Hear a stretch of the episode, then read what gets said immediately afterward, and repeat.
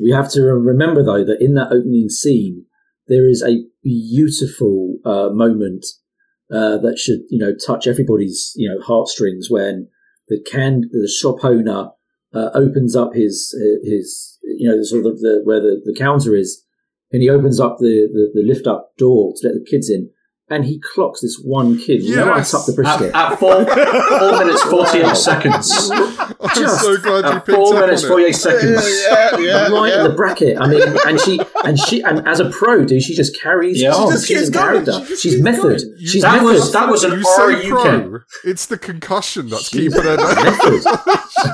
no, it's the candy. She's, she's in a world of pure imagination after getting hit by that dog. I think the rest of the, what, the film is actually of, her coma absolutely, dream. A pure hallucination, yeah. you mean? yeah. It's a flip top bar, like you know, like the like you get in a. Well, this is all, it's like a bar, you know, it is, and it really he flips is. it up, gives her a show you can, and she's out of there.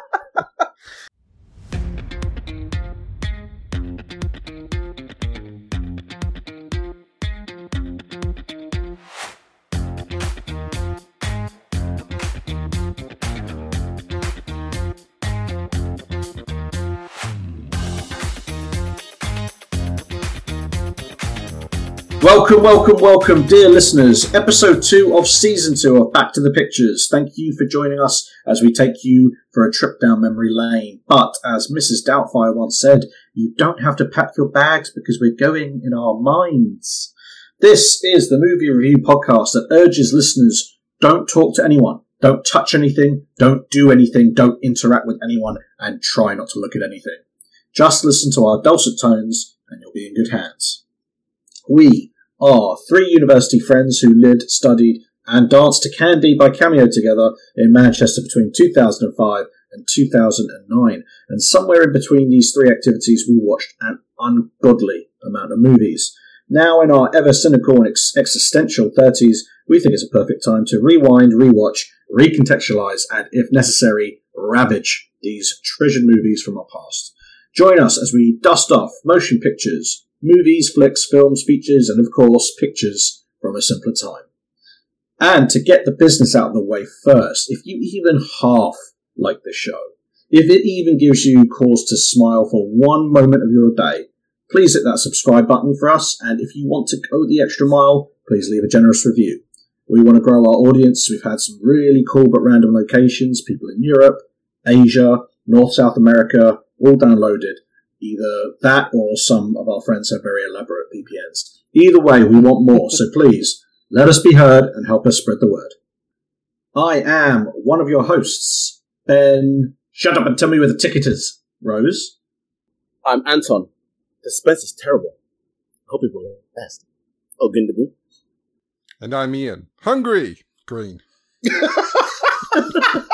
course! How? Of course! How, what else would it be? As Augustus Gloop. How do you feel, Augustus? Hungry. Hungry. that people uh, do not understand how ap- appropriate that, that introduction was for Ian. That's what I'm going to say. I wasn't, and then I was. Right. Tell me, Doctor Green, where are we going this time? The year is 1971, and the movie is Willy Wonka and the Chocolate Factory. Boom, nailed it. Based on the Roald Dahl 1961 book of a similar title, it was called Charlie and the Chocolate Factory. And this film is a musical fantasy film, uh, I believe is the technical term. And it was named differently because the financial backers of the film, Quaker, uh, insisted the title be changed because they wanted to start manufacturing Wonka branded candies and candy bars. So they wanted the title changed. That was apparently one of the reasons the title was changed. Oh, there were many reasons the title may have been changed. So, as you can imagine, the word Charlie back in the day was used for a many different things. Um, not like least what? the Viet Cong. oh shit! Oh not wow! Least the, not least the Viet Cong. Not least Mr. Charlie, which was used by African Americans, or whether or not it was a whole thing about people being the producers being worried about the fact that people wouldn't say, "I went to go see Charlie," and not know what people were talking about. Whereas if they say, "I went to go see Willy Wonka," they don't know it's about the film. I'd say either way, it gives you an idea of just how fucked up the production of this film was. Oh, oh, oh, lord! um, with that in mind, it is a milestone moment for Back to the Pictures. This week we welcome our very first guest star. This distinguished gentleman has obtained the golden ticket in joining us this week. I've known him since I was very young. Uh, he is uniquely suited to join for this week's review. He was a prop maker on the 2005 remake of this very film called Charlie and the Chocolate Factory, uh, amongst a plethora of other movies such as Doom, Aeon Flux, X Men First Class, World War Z, uh, Wrath of the Titans. He is the Horn Snosling, Snoz Wangling, Vermicious Knid, and also he happens to be my dear brother. Please welcome Adam Rose to the podcast. Hey. Hey, hey. All right, sluts. How's it going?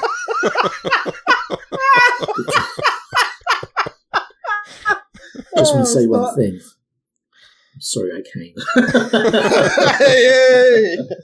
Boom. No, no, um, no. Thank you for having me on the uh, on the podcast. I've been I've been dying to get on this fucking show for uh, for months, and fi- finally nepotism has paid off. You know, um, but I feel like uh, in terms of uh, this evening, I think this is the podcast where most of my dreams become a reality, and most of my realities realities become dreams. Uh, yeah. Oh, Pleased He's getting Can it. you stop getting showing it. us up, please? This is our No. show. Yeah. My show. My show. I'm singing. I'm, singing. I'm singing. Indeed. Oh, Adam, I don't mean to put you on the spot. Uh, uh, you know, you're an extremely modest guy, but just give us a little bit of background of uh, your work in the film industry. Yes, I uh, I started as a uh, as a was a prop runner um, a long long time ago in a galaxy far far away, um, and worked my way up through the uh, through the prop department ranks. Um, junior prop maker, moved on to uh, senior roles and into management. And uh, a couple of years in, in between where I uh, just sort of dipped out of the industry for a while, but then then came back a couple of years a couple of years ago, and I've I've sort of headed more towards the, um, the, the, the senior creative roles in film and TV. So I take on a lot of uh, prop master, art director, bit of set dressing uh, or set decorator, should I say? So these are more creative roles for me, where I'm not sitting at the bench making you know guns and gadgets all day, but I'm using my creativity and my imagination to tell stories and drive narrative with props and and objects and things that help give context to both audience and actor and really build layers of background to every scene that you see and every character that you watch. Um, yeah, Right. Anton told you not to show us up. sorry. I was gonna was say, just getting rude. it's it's so like uh, like genuinely. I mean, aside from obviously the obvious reasons why we have Adam on, and he was always going to be one of our first guests anyway because he just fits perfectly into Yes, it. And like I said, we, we've I think we've actually probably spoken about how Ben and Adam basically grew up speaking in film quotes, and then as myself and Ian obviously have kind of grown into the family as well. It literally is the four of us will just end up communicating in just film quotes. So aside from that, for that perfection alone, it, it couldn't be better for this particular film. I don't see you as as friends. You're both, you know, you're brothers to Ben, which means you're a brother to me. Uh, I've known Ian longer than I've known Anton, of course, because Ian and Ben went to school together. I mean, I was going to say that I've, I've known Ian since he was, you know, a little guy, but he was fucking six two when he was born. So I can't can't say that for sure. But um, yes, as far as I'm concerned, I have uh, I have three brothers. So yeah, def- definitely a, a family family affair today for sure. Yeah, I mean, working in film and TV, you know, be, you know, there's a long, long line of, of film and TV professionals in the family, going back to uh, great uncle Cyril, who was a sound engineer on classic Ray Harryhausen films, Clash of the Titans, Jason and the Argonauts, uh, Tina, who lives in the States, Sarah in her own right, a very good actress. Ben also followed in the family's footsteps as well. So really, there's quite a few of us uh, that have been in and amongst, you know, either in front of the camera or behind the camera. And my contribution to uh, to to the UK film and TV industry, I would say, has been quite significant. Um, I think if you calculate the financial impact of my personal involvement, I mean, we're talking numbers like I don't know, around about nine pound forty or something like that. is, you know, I was waiting. what I've contributed. That was- I'm sorry, I'm around sorry, that ballpark. I'm sorry I laughed before could be ruined it, but you know when you know someone, right? I was like, she's going to be freaking brilliant. that could be off, of course, but it's somewhere around, somewhere around that ballpark. Um, it's my personal contribution to the uh, industry. yeah, um, but yeah, but uh, yeah, psyched to be here. Thanks for having me on. He's singing. which direction we are going. So why don't we start with the big hitters? Um, Willy Wonka, played by Gene Wilder. From the producers to Young Frankenstein, Blazing Saddles, See No Evil, Hear No Evil, and what's the all-time number one? Can't look past Stir Crazy. Man. Stir Crazy. What a film! If you haven't seen it, folks, What an actor! And and and not only that, but when you think of Gene, he wasn't just an actor. I mean, man could write as well. I mean, he was he had writer credits on a lot of films that uh, that he did with Mel Brooks, which no one you know might not have uh, noticed. But his his his involvement in writing and developing scripts is as noteworthy as his performances on screen. But what an actor! yeah, I mean, he's just one of the he's one of those actors who has a body of work that you can always go back to when you've had a bad day. Always a film that just makes you uh, that can cheer you up. That's exactly kind of why he got the part. So as they had they had a few people that they wanted to go for it. Um, from such names as Fred Astaire, who, funny enough, actually did want to go for it, but at the time felt he was too old. Um, but the story goes that quite a few people audi- auditioned, and then Gene came in. We know it's him, right? But let's not be overly excited because we need to like negotiate his salary and stuff. Apparently, the second he turned out and started walking out the door, Mel just chased him. I was like, "You've got the part," and it was literally just the fact that he was like Willy Wonka is, is in some ways an actually ridiculously scary character, right? And it's the fact that Gene Wilder is so lovable in himself, regardless of however he depicts things, that it just works. Peter Ostrum as Charlie Bucket, who never made another film for as long as he lived. At least not yet. He's still alive. um, but Yep. uh, yeah, he, he he never made another film. Don't know why. There's no um, there's no stories, no rumors about his disappointment or or any bad feelings or any negative experiences he had on the set of Willy Wonka and the Chocolate Factory. But he just never acted again. Julie Dawn Cole as Veruca Salt. Oh, what's the name again? Julie Dawn Cole. Julie Dawn Cole. Oh, your, your little BFF, Uh, please. your little friend. Tell No. tell tell Anton and Ian how you uh, how the two of you uh, got together. No, I'm sure I already told him. What? Yes. What the hell? there- we said- Excuse me? We more know. than friends, more than friends. There's a, there's only one reason why she agreed to go on Ben's show. I, I can't reveal. You know, this is a this is a PG rated show. I can't tell you the ins and outs. What is of how happening he right now? Me, the me. star of the show to come on his uh, his his Channel Okay, show. okay, okay. Absolutely nothing he just said is true, except she was on The Wonderful World of Chocolate, which was my uh, one of my magnus opuses. Of course. Uh, she was a guest on it. Uh, you know, it's it's not Walking with Dinosaurs or The House Through Time or Frozen Planet. You were texting each other daily, you bastard. uh, No, it was always on the. We, we were doing the wonderful world of chocolate, and all I said was, if we're doing a show about chocolate, why not do a section about the most famous film about chocolate of all time? So uh, the execs liked it, and we ended up, you know, reunite the the the character, the cast from the original Factory, and uh, obviously I'm clearly not that great of a producer because only Julie turned up. uh, We know why. uh, she was on the show. She was lovely, um, very, very lovely. I'll talk, you know, talk about that later. But she was uh, very happy to be involved, and I tried to get Denise Nickerson, who played Violet Beauregarde. Uh, unfortunately, she died that year, so she was already not well. Uh, Denise and Julia were friends until the end. They actually were. They were good friends their whole life. Um, and uh, Augustus Gloop, um, with Michael Bollner, uh, he he wouldn't he would he wanted to be on it, but he wanted us to pay first class for him to come in from Germany and put him up in a five star hotel. And I was like, "This is Channel Five, man. We ain't got nothing like that in the coffers." I've got the Uh, Premier Inn best. Yeah, do you know what I mean? So, yeah, that's that's the story. There's no there was no there was no scrumdiddlyumptious happening on the uh, on that production. No, but you like your fu- your, your fudge mellow delight.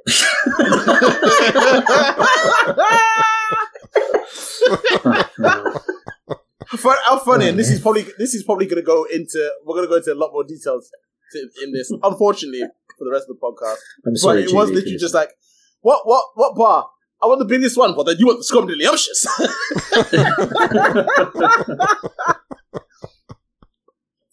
Um, let's just round up the cast. Paris, pa- pa- uh, Paris Themmen as Mike TV. Um, in the book, his name is Herpes Trout, um, Get which I just thought was out. yeah, yeah. He wasn't Mike TV in the book. He was Herpes Trout. Uh, unfortunate. Um, never did another film either. Uh, and then talk about another non-actor, never done a film before or since, was Diane May Soy, who played Mrs. Bucket. Um, well, I think she did two other roles, but I'd never heard of them. Uh, also, that wasn't her real singing voice; she was dubbed. So, no, man, you, So- you, you, you, There's I'm some sorry, but you crazy could dubs. You could There's tell. some insane dubs in this. Uh, in Yeah. the film. well, we're getting to and, much uh, right? the only other person worth noting is Jack Albertson, who, of course, played Grandpa Joe. And there is a lot to say about Grandpa Joe that we'll get into. All our reviewed movies are rated U. This stands for University Standard. And seeing as students generally have lower standards than most other classes of people, viewer discretion is advised. famously, Roald Dahl did the outline for the script for this film, but uh, David Seltzer wrote the actual script that we all Yeah. know and enjoy. Uh, and then there was a third writer brought in for the vast number of little interludes and vignettes uh, that happened throughout the film, and that was Robert Kaufman. Kaufman, yeah. Uh, uh, it will give you. It's no surprise the cantankerous, prejudiced Dahl, like I say, unsurprisingly, fell out with everyone involved and disowned the project. And uh, the studio rightly identified the need to keep his name on the slate to preserve the credibility of the film. So his name remains on the credits. Um, I mean, what I can't understand is that Roald Dahl signed up in the first place, given Mel Stuart, the director, was Jewish. I mean, given given Dahl's open and candid views on the Jews as a race, I'm surprised he didn't see his own displeasure coming. Crazy pre-production process. Um, only other note uh, of the pre-production was that it's pretty much all filmed in Germany. Am I right? correct. Yeah, Munich. Yeah. I, that, Which first, is that, was the gonna be my, that was gonna be my first question. That was gonna be, my, I was like, where is this film? Like, I was like, I, I don't, we're Europeans, so obviously we see we see Europe, and we're like, yo, that's Europe. But then I heard a British accent, and then that kid, one kid was in the most American, like Midwest accent ever, and I was like, what is happening? Like, where is this film? And they, and funny enough, that's exactly what they were going for. Again, it was the whole fact that it was meant to be a little bit jarring in that you had so many things going on. It was meant to be its own space, which is why they chose to do it in Munich.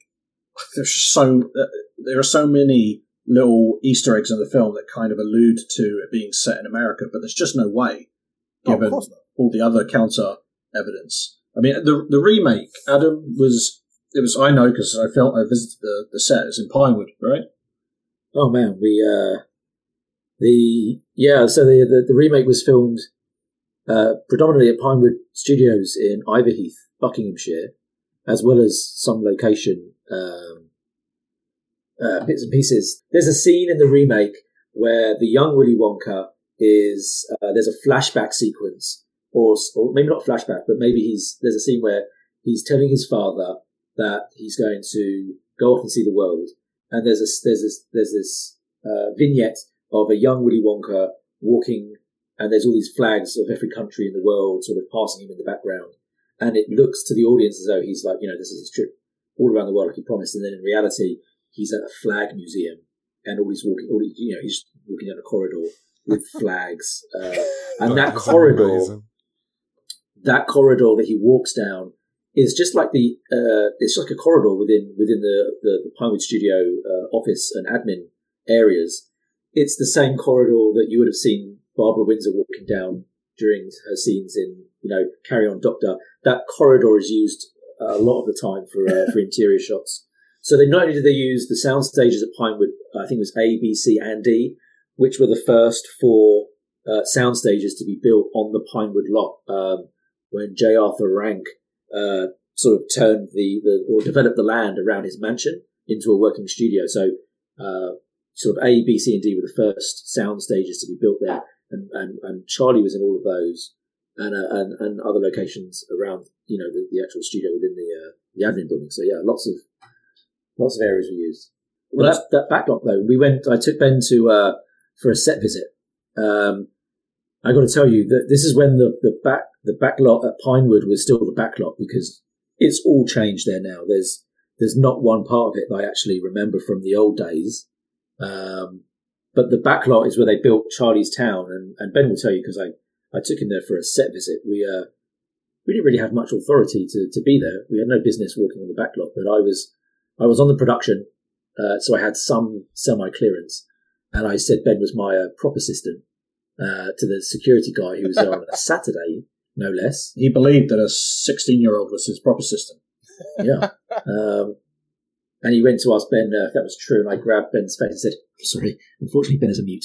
Um, and, and we managed to uh, to we managed to, to, to get onto the backlot, which isn't uh, it's not a done thing. It never has been. You know, the backlot or, or any part of a, a, film set is off limits to any members of the public.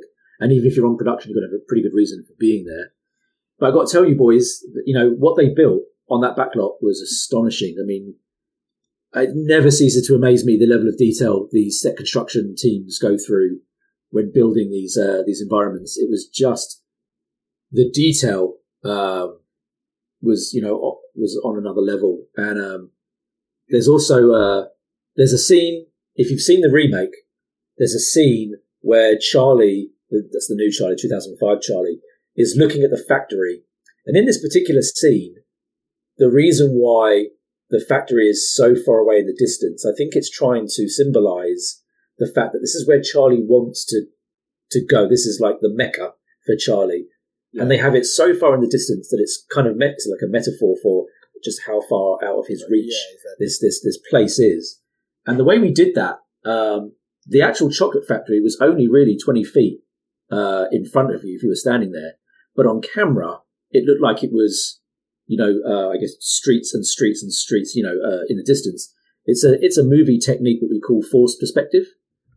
Um, and forced perspective, I don't know if you know, it's where you make something appear to be further away than it actually is in real life. So to make that chocolate factory appear that it was going way off into the distance, we had a model of the Wonka factory made in scale, sat on the top of a rostrum, and then we made the street appear as though it was going going off in the distance by creating. Uh, so if you can imagine street lights and and houses and cars, they got smaller and smaller in yeah. scale yeah, as they got closer to the factory. So when you stand there, you could you know you're within arm's reach of this chocolate factory, but on from a camera's point of view, when you see it on screen, it looks like it's you know way off into the distance. And we made streetlights that got smaller, like increments in terms of scale, like got smaller and smaller and smaller and smaller. So from full size down to mini- miniature size.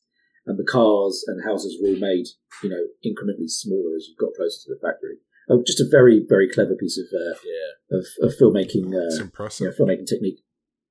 That's one thing that I remember more than anything. Seeing all the incredible, which we'll get into, you know, everything about the chocolate room. The thing I, I remember the most is seeing that perspective and up close, no offense, it just looked so much like a just it was just a picture, it was just a drawing. It just looked like a, a, a, a painted backdrop, but when you see it on film, it it, it, it pops. It's incredible. Yeah, very clever stuff. Thank you for that, um, Maestro. Play that trailer. I'd like a bar of chocolate, please. My dear friends, you are now about to enter the nerve center to the entire Wonka factory. Inside this room, all of my dreams become realities, and some of my realities become dreams. Boys and girls, the chocolate room. Come with me, and you'll be in a world of pure imagination. Take a look, and you'll see into your imagination. What is this, Wonka? Some kind of fun house? Why, having fun? We are the music makers. And we are the dreamers of dreams.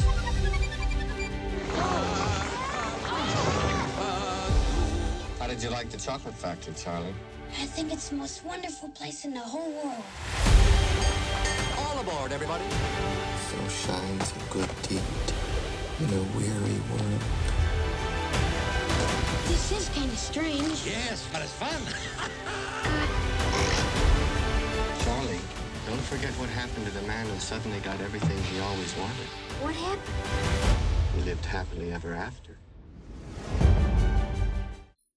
At this point, we warn you. Moving forward, spoilers come thick and fast.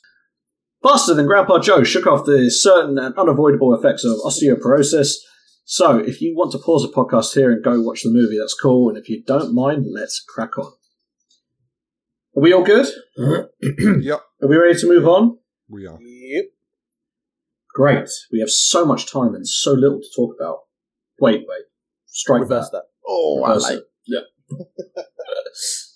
um, I think it would be a really nice treat to let our guest read the plot summary. That's Cool me. that. Yeah? Sounds good to me. Oh, Adam, take us away. well, you're very kind. Um, okay. Charlie Bucket is a poor paperboy. In fact, let me tell you something about paperboy. You'll you'll you'll laugh your tits off at this. It's crazy. You did When- get through the first line. when I was when I was 14, 13, 14, Dad said I had to go out and start earning money to pay mum housekeeping because you know a fourteen year old boy shouldn't be buying sweets and comics. You know, you got to you know put some money into the to the family nest egg. So I went to get a paper round, and we had a, a paper shop that was you know on the high street of where we lived, and um, I applied for the paperboy job and I got it, and um, yeah, I didn't last. I didn't last the round. I um. I spent yeah, so I got up at like five in the morning, took my bike down to the shop, picked up my uh, my bag of papers, and and rode back. And I didn't finish the round. I went back to the shop with a bag still filled up with newspapers. And the guy goes, "The fuck are you doing back here with a bag full of newspapers?" And I said, "I couldn't find any of the houses." And uh, he said, "Dude, we gave you the road that you live on. We gave you your own road to deliver." And and you drove around for two hours on your bike looking for, for the first house. I didn't. Yeah, I, did, I didn't. Wait, wait, wait, wait, Wait, wait, how- wait, wait, wait. How. How do you wait? What? How did you not know it was your. Exactly. I don't get it. I thought I was confident in knowing where all of the houses were because I know where my house is, and I thought, well, if I know where my house is, I must know where everyone else's house is. But they gave me the papers. But all you had to do was count down from 48. You would think it was that simple. I couldn't find number fifty-two. It didn't exist. It was like the house, the house on the Don't corner or exist. something. It, it just wasn't there. So I'm riding around for two hours on a on a winter's day, and I delivered no papers that day. I went back to the shop, handed back a a, a paper boy's bag filled with newspapers, and they were like, "Fuck is this?" It's like it, it's like a leopard walked, walked into the shop. I felt about as welcome as a fart in a spacesuit. They were just like they could not believe that someone who lived on the road could not deliver papers to his own neighbours. So I Doesn't didn't last like, long. In, surely, in doesn't mean like surely that you're like you, there must have been some houses on the street where you were just like it's got to be them, right? Or did, did they tell you it was? It must they must have told you it was your street, right? if anyone is listening who lives at number fifty-four, where the fuck is your house? Where are you?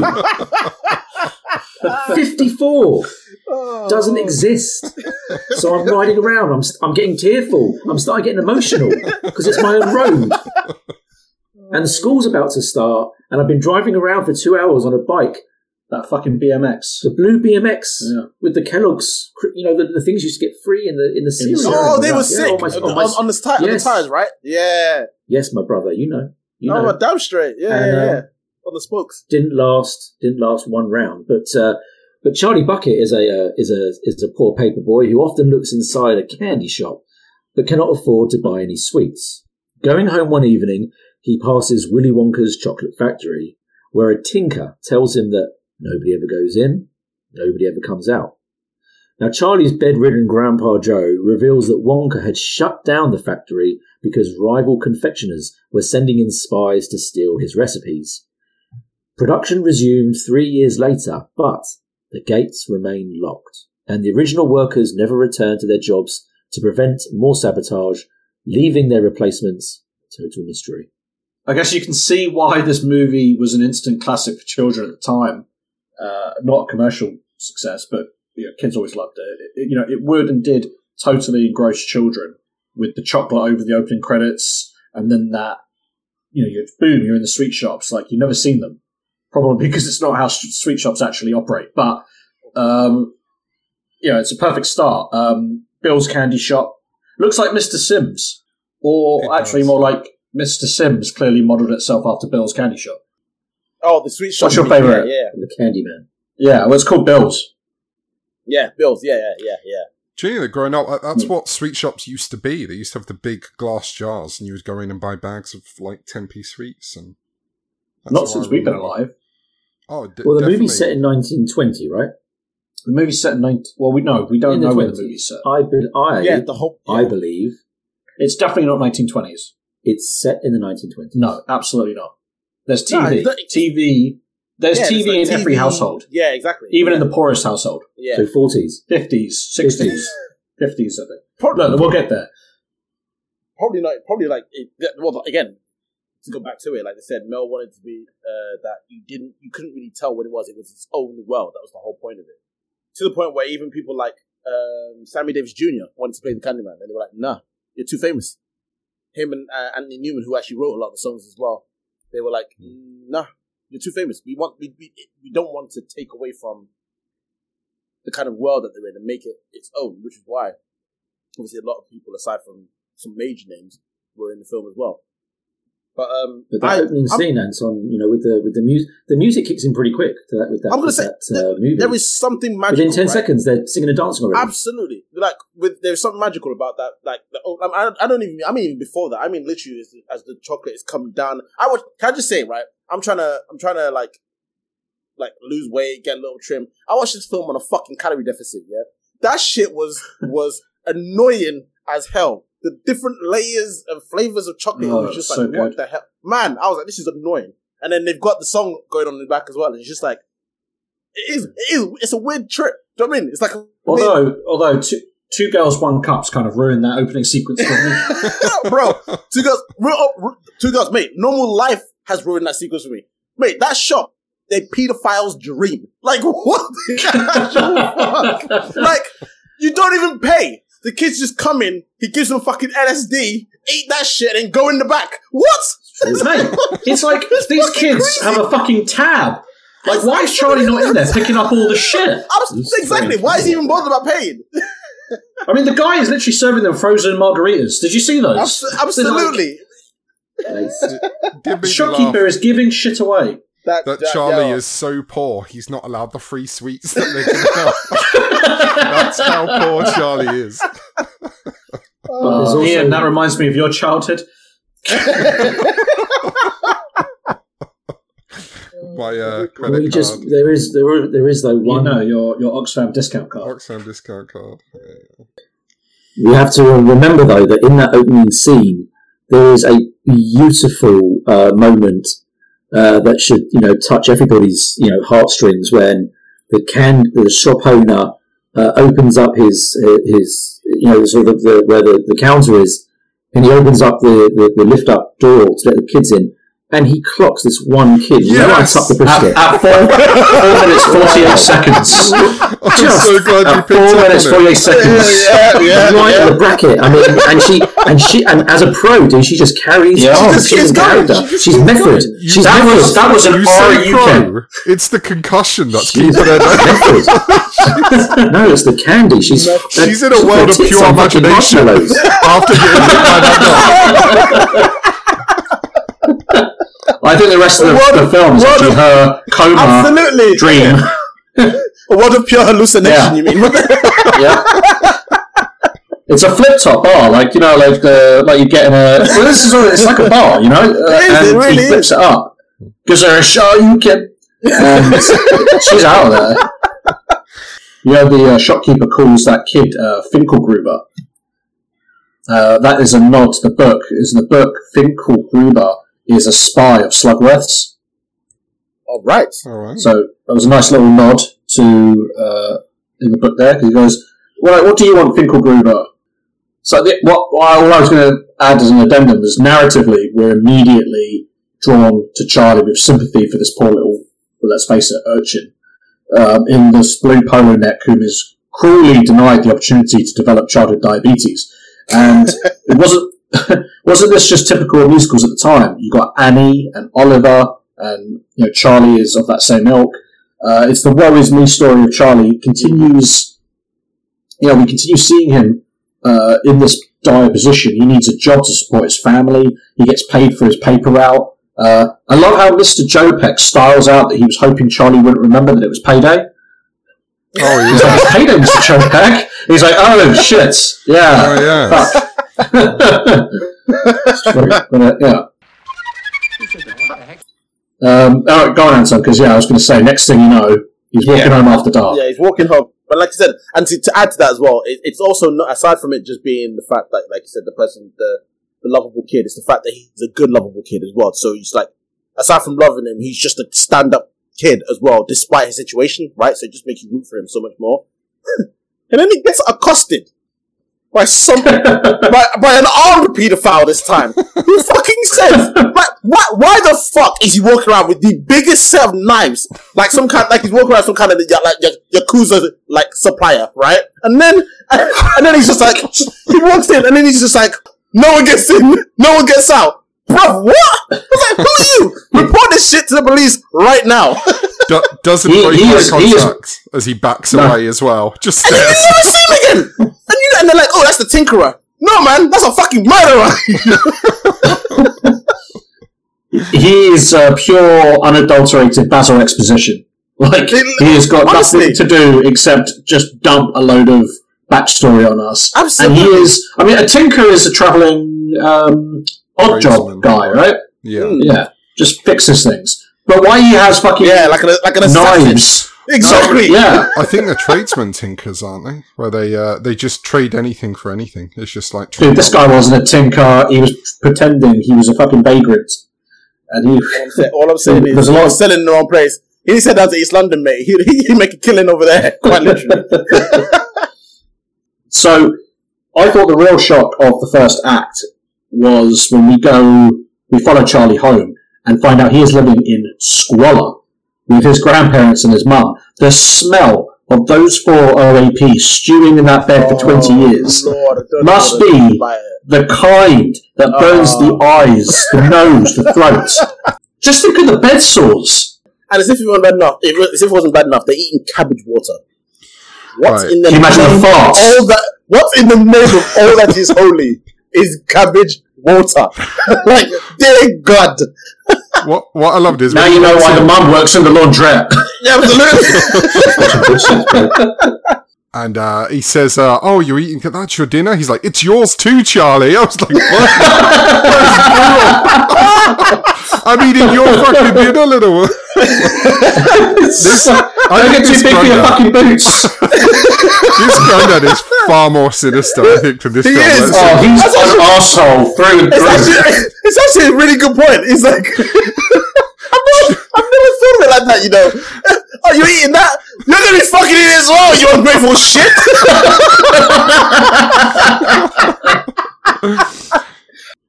we saw what happens when manufacturers stop production just for a year during COVID 19, of course. They're telling us that Wonka shut down for three years. Imagine all the stock that had to go into liquidation. How much does it cost us to keep the lights on there? three years. Yeah, but he was probably the top anyway. Do you know what I mean? He was probably like the apple of chocolate. Yeah, but if, if they stop, if Apple stopped, just stopped dead in their tracks for three years, didn't make anything, didn't sell anything. For three years, there was no Wonka bars on the shelves. Yeah, but It just also- three years late. Also, turn everything off and get rid of all your stuff. Fire your, all your staff other than yourself. What? I mean, Oh, Willy surely he's Wonka got to pay council tax. I mean, I mean, Willy Wonka had slaves. Yeah, he had the slaves. So I mean, Oompa Loompas. So Exactly. Yeah, but he took, it, it took him years to get them. He had to go and find those slaves. See, the, the, the, the transatlantic slave trade, you know, didn't happen overnight. You gotta love how much backstory they put into the Oompa Loompas to make sure that you was fully aware they were not slaves. It's just Oh, like, bro. oh, they grew Oh, up bro, in the they ch- worst place in existence. they Where's changed- that?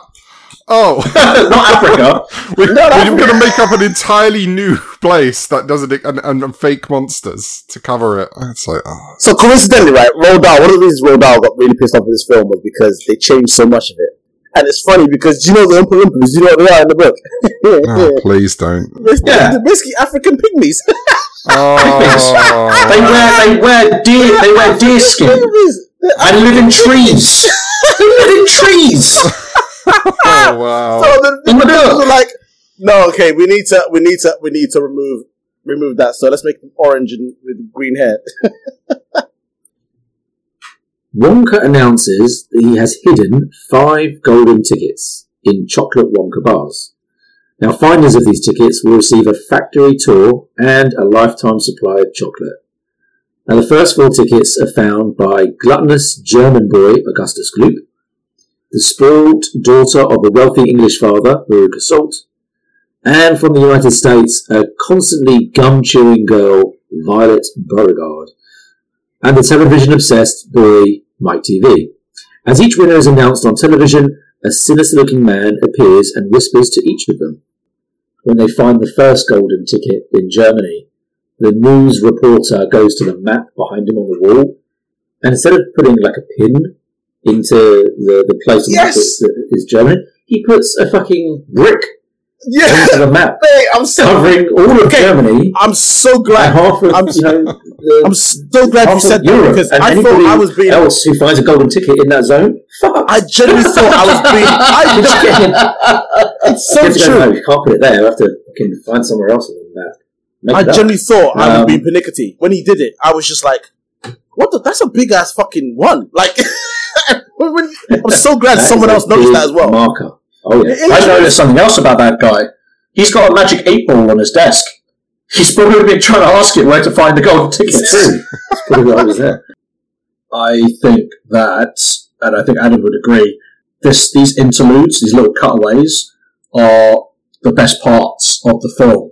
Um, the ones that are just peppered throughout, because it just makes the whole thing so fucking quirky. It, uh, you, know, you know, you know when it's the uh, when it's the auction, because this is the last uh, box of Wonka bars in the UK. Do I have one thousand pounds? Two thousand pounds? Like that, Your Majesty. It's like the is bidding on the last case of Wonka bars. literally is. It's just, it's just so ridiculous. It literally is. An unsung hero of the first act is Mr. Turkentine, my favourite character in the movie. This movie doesn't take. This movie is. It's winking at the audience by saying, like, this is a fantasy, nothing makes sense. The teacher is absolutely out of his mind. Yeah. Oh, yeah. yeah. He's making nitric acid and glycerine with He an is- unspecified third ingredient. So he's He surely making TNT. Here's the funny thing, right? I've written, I've, do you want to hear my notes? Right? Let me, I'm just going to read my notes as is. Teacher, hyphen, what's a cunt? wait, wait, wait, wait, nitroglycerin? In a school? And then he just fucking leaves it to go buy some fucking candy. it's like, what the hell? I'm glad, uh, I'm glad Ofsted weren't in on that day. That's for sure. I'm glad Ofsted weren't in. there's, some, Absolutely. there's some there's some safeguarding issues in that scene. Uh, I, I need to. I need to. I need to read uh, what he says because he do, he does some amazing Oh, um, great lines. soliloquies. Right. So he goes. When he goes, uh, what do, do you do you know the answer, Charlie? He goes, uh, I don't know. He goes, well, of course you don't know. You don't know because only I know. If you knew and I didn't know, then you'd be teaching me instead of me teaching you. And for a student to be teaching his teacher is presumptuous and rude. Do I make myself clear? it's fucking brilliant. So the film, um, inciting incident uh, happens, and it's so simple, it's almost criminal. Uh, we find out that Wonka's hid five tickets in his Wonka bars, and the finder gets a lifetime supply of chocolate. Game fucking on, right? Mhm. and then we get the we also get the we also get the blatantly Nazi. I'm gonna say it, pedo, who's literally as soon as every kid turns up, he's just like, why is everyone okay with that? Why is it okay? Everyone okay with the massive, blatantly German Nazi-looking person with this with with the categorical scar packed with horsehair to make him even look more vicious, right? and he's this guy Right. literally talking. It's like what the hell? Well, I've got a theory that this guy is a Time Lord, and I'm giving him the Baker Capaldi Gatwa Trophy Uh, I'm going. I'm going with that because otherwise it's a Wilfred Award, and for a fantasy film, I just don't think it works. So. that. So that's the only way this guy could be in all these fucking places at once. everywhere, everywhere, and he always knows. He always knows when someone's got to eat. in a position of influence. Exactly, it's absolutely mental. Ugh. Yeah, I mean, he is pretty shadow, sh- uh, shady. Um, You know, he makes his way into Mike TV's house. yeah, He's got the microphone, and he's Yeah. you know he's uh, posing as a as a reporter. But he, what you mean is he goes from Germany yeah, back to the US. yeah. Yeah. You know, Yeah, yeah. But also posing as an employee of whatever it is that suits his goals. my only problem is those tickets. There's five golden tickets, and there's billions and billions of Wonka bars. The probability of finding five of those tickets in and amongst all of those Exactly. billions of product would take longer than the five Okay. days that they were found. Okay, well, I, I crunched the numbers, and in the 1970s, the world population was about half what it is now. So let's just say it was 3.5 billion. I can't believe you've done Or, that. or, So or divide- acco- according to Charlie's mum, 100 billion people. What? Yeah, so she's not she's not well educated. She's Okay, not, let's she's not well break. educated. Divide 3.5 billion by 5, and you have a 1 in 700 million chance of finding a ticket. Mhm. And then there's Grandpa Joe fueling Charles, uh, Charlie's imagination and being I know. defiant about it. He's like, You've gotten out of bed.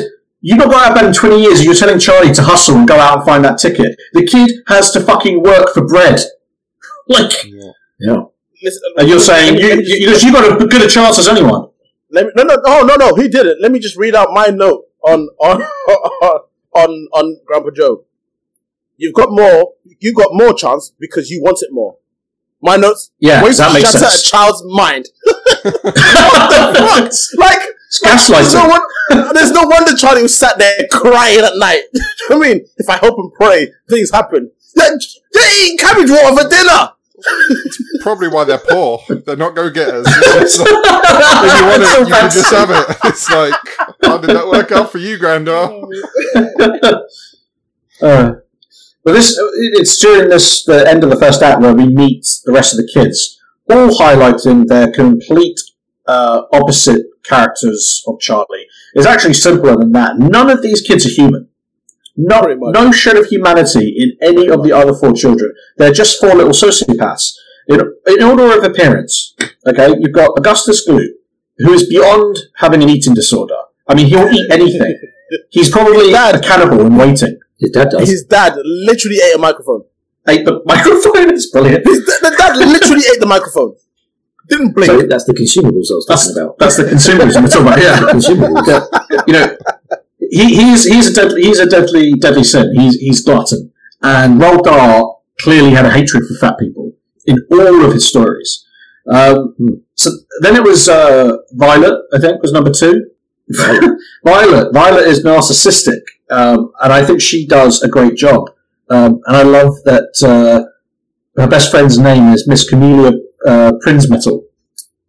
I would say, uh, as I said, uh, the actress died in 2019, which is very sad, and uh, she was uh, very nice in real life, according to Julie. The, the one who ended up being the best, I'm not just saying this because she was on the show, but surely Veruca is by far the best child actress. You know, like, she's the most convincing. From the moment we see her, I think, I, I believe she is who she is. Do you know, I think the worst is Mike TV. Who- You've got a TV, a di- It was it was a dick in real life, but the kid, Gene Wilder, said, yeah, yeah, he's like, I love you, but you were a pain. Yeah. Yeah, you're an arsehole. Um, uh, the thing is, he's a TV addicted kid who is not even living in reality, and he fantasizes about having a real gun so he can play co- cowboys and Indians. oh no, no, no. That kid He is going to the top like- of a bell tower. He fantasizes about killing, like he literally Yeah. talks about killing, it, and like how, and like death, so many times during the film. There was a um a a cool breakdown of this film where they described it as um that this shows uh, where kids don't have limits and that kids that aren't shown it um you know have a harder life or or, or you know don't experience life. Yeah. They they want Yeah. the limits and they want Yeah. to know where the line is. Yeah, and without showing them it, they end up you know worse off. So I was like, it's, anyone else find it like not worth it when he says you get an extra one pound in your pay packet? Absolutely. That's like a- It was That's like a tenner entire in today's That was- standards. That was the entire Oh, point. An extra pound. Yeah. It was a joke. It was an absolute joke. A freaking pound. One whole pound. I quite liked it when Chat GTP was like, "Fuck you! What am I going to do with chocolate?" I'm now telling the cube computer exactly what it can do with a lifetime supply of chocolate. You see what I mean about these little? Those are the things that you remember about the literally film. is. Those little It literally is. interludes. I can even. I am telling this computer, exactly. I will share with it the grand prize. what would a computer do with a lifetime supply of chocolate? I, I like his reactions, and I like the cutaways to the three guys who are like, Yeah, super exactly. impressed. Not impressed. The Um, fact they didn't even have to great do much. scene. The fact they didn't have to do much. also, right? what about c- computers at that time? Yeah. You know, if you think about computers historically and how they started to influence industry and, and productivity within factories and whatnot, and you know, if this film's set in the uh, in the fifties or sixties, as you It's say, definitely the fifties. to have computers 60s. like that, that's pretty, you know, Mm. it's cutting edge, High-tech. cutting edge stuff. Yeah. High tech. I'll tell you what's high tech. Those girls at the factory are shelling 19,000 bars an hour. That's That- like, oh. on a normal working day, that's nearly 200,000 bars a day. Oh, I Oh, that's loved mad. it when he's like, they're, they're showing bars from dawn to dusk. Well, make them work nights. Yeah, make them work nights! She nailed it with conviction. I totally believe that. Make them work nights. to, to, to, I mean, look, in 2023, Cadbury only make 234 million bars a year. So they were shilling nearly a million a week. and Veruca's like, make them work nights, like triple shifts. Triple shifts. Did, Crazy. and that, She's a girl who knows where she's going. yeah. Did you also notice at this point, I don't know if this is an Easter egg or if I'm just reading too much into it, there are basins so random in every room in this film. There's one in the, I, I get that, it, you know, the, the classroom wasn't a science lab, but it, it might as well have had a basin in it, so it had a basin in it. Um, Miss, the, the, Veruca's dad's office has a basin in it, and uh, Willy Wonka's office has half a basin in it, because everything's halved. I just thought that was really weird. I didn't pick up on the basin. Yeah. No, I didn't. Anyway. A news report reveals the fifth ticket was found by a millionaire in Paraguay, causing Charlie to lose all hope. And the next day, Charlie is on his way home from school when he finds money in a gutter and decides to use it and buy and eat candy. With the change he gets, he buys a regular Wonka bar for Grandpa Joe.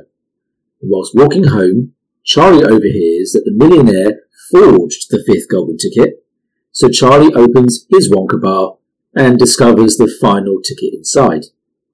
Rushing back, he encounters the sinister figure who spoke to the other winners and introduces himself as Slugworth, one of Wonka's competitors. He offers a cash reward for a sample of Wonka's latest creation, the everlasting gobstopper.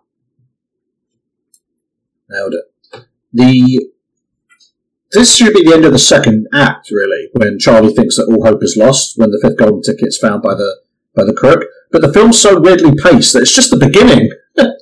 Exactly. Pretty much. Pretty much. It is. It is. I mean, the whole film in general, you're just like, oh my god, and then it, and then it just ends, and you're like, wait, what? Yeah. It's So I watched that scene. I watched that scene with my uh, my eldest, and Harrison, who's six, Harrison is six, and he watched it with me. Um, and the look of pure joy and excitement when when they build that tension up, when he sort of undoes the the Wonka Oh, was, I've got a six year old yeah. child next to me was on the edge of his seat, and when he sees that gold, he feels exactly what Charlie feels. You know, my child, his whole face lit up with enjoyment and excitement. And he's not even getting to see the fucking factories. You know, That's awesome. sitting at home with That's me, awesome. but he he felt the same emotion, which was just a beautiful, beautiful part of filmmaking. I you, like we oh, we've seen the film before, right? And we know that's the bar with the gold in it, right? And I still, you know, like he does it so well. When he unwrap, he unwraps it, right, and then he he takes he takes uh he opens it up. Right then, at one point, he doesn't open the thing. He takes one corner off, you know, like lifts one corner, out, unfolds it. I was like, fucking hell. And then he it, his like- lips. and then he does it, and he does it slowly, and, and I'm like, wait, what the fuck? there's no gold, no, there's no gold thing in it. I'm like, I know there's a gold thing in it, but even still, and, then, and then he takes it, and it's right around the middle. I'm like, you fucking legend! it's like, it's like, you know it's there, but they they absolutely nail that scene like so And well. it's, also, the- it's also the music as well that goes along with Absolutely. it. The, the tension building music. Uh, I believe you don't see a lot of his of his facial reactions until he find until he sees the gold. and then, exactly. then they, they have a, a cutaway to his face. But you know that, that scene where he opens the bar, that's a that's a hero shot right there. That's a real close up of It that. is. Really. I don't know what the fuck you guys are talking about. I was heartbroken. He dropped the chocolate on the floor. Like, that looked so good. Another consumable. That's, we call that a breakaway. Um, when, when, when Slugworth uh, corners him in that dark alley, I just realised that they they used to sell everlasting Gobstoppers, didn't they? Um, In reality, yeah, they, they were called everlasting Gobstoppers, but they were just sweets. They were just hard boiled. yeah, I yeah. can guarantee they didn't last forever. Yeah, I'm going to say, how did trading standards let them get away with that? that's misrepresentation for sure. And also, he offers him a paltry ten thousand, I know. you know, for or, you know to give up his lifetime supply of chocolate. He says ten thousands of these. That's ten thousand once. No, it was 10,000 bi- uh, 10,000 individual bills, and that is about £74,000 in 2023. No food, comfort, and home, you know, for the rest of your life. There's, He's a top quality businessman. He sized them up and said, "Everyone has a price." And I sized Absolutely. Here's yours. Here's Seventy-four yours. thousand. I, I know you're sitting there eating cabbage water. I know, I know, I know you're in there sitting there eating cabbage water. You tried that bread yet? Nah, you haven't, have you? Because 'Cause because too busy giving Uncle Uncle Grandpa Joe the tobacco, aren't you? That's right. Imagine what, imagine imagine what you could do with some of this. every man has his price to my judgment.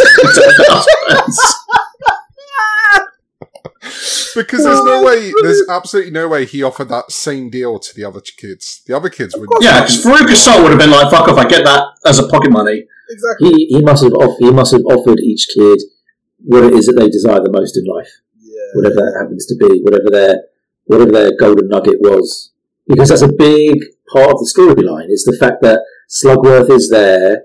Uh, no spoilers, of course, but he's he's he's put there uh, to drive the story forward by offering each child whatever it is that they desire most in life in order to, you know, uh, to backstab Wonka and bring him one of these everlasting gobstoppers so he can. Uh, and what that's doing is that's testing the resolve of each child, which of course Charlie then passes at the end. So what I'm saying is, in the remake, that that narrative doesn't appear in the in the story. So You know, nice theory, Adam. But I think there's a flaw in it because in the 1971 film, hmm. there's only one thing that Augustus Gloop wants, and that's what he's getting from Willy Wonka. so I don't know of anything that could have t- deterred him from that. That's taken a sinister turn. so it's, it's honestly so He true. offered uh, he offered him some Schnitzengruben. Something was offered to that boy. oh god! It was not candy. He says it. He goes, "I feel sorry for Wonka. It's going to cost him a fortune in fudge." Fudge Can, can we can we uh, backtrack just a little bit? It, just before Charlie finds out that the fifth golden ticket has been found, or as mis- has been fraudulently found, he goes to see his mum, his poor mum, working her fingers to the bone at the laundrette. Now we know why she works there, of course, because of the problems she has with the elderly at home. But he tells her that he's not going to find the ticket. And I'm telling you, he's insinuating like it's her fault. And then I've got one person she, to blame. sh- Grandpa Joe. yeah, Grandpa Joe. Kids, it's still the kids head full of shit, man. Come on. And then she sings a song, which I don't really understand. It should be called "Fuck Off, Charlie" instead of "Cheer Up, Charlie." but but it's it's got random lyrics where she goes, "Me and Grandpa Joe can make your troubles go away." Um, are you clairvoyant? Are you a witch? How did you know that? How did you know Grandpa Joe was the answer? well, I'm just going to assume Grandpa Joe is her dad, so you probably filled that man full of shit as hmm. well.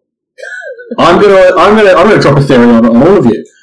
This time period, it's not quite, as I say, the 1970s, but it is post World War II because there are home television sets even in the poorest household.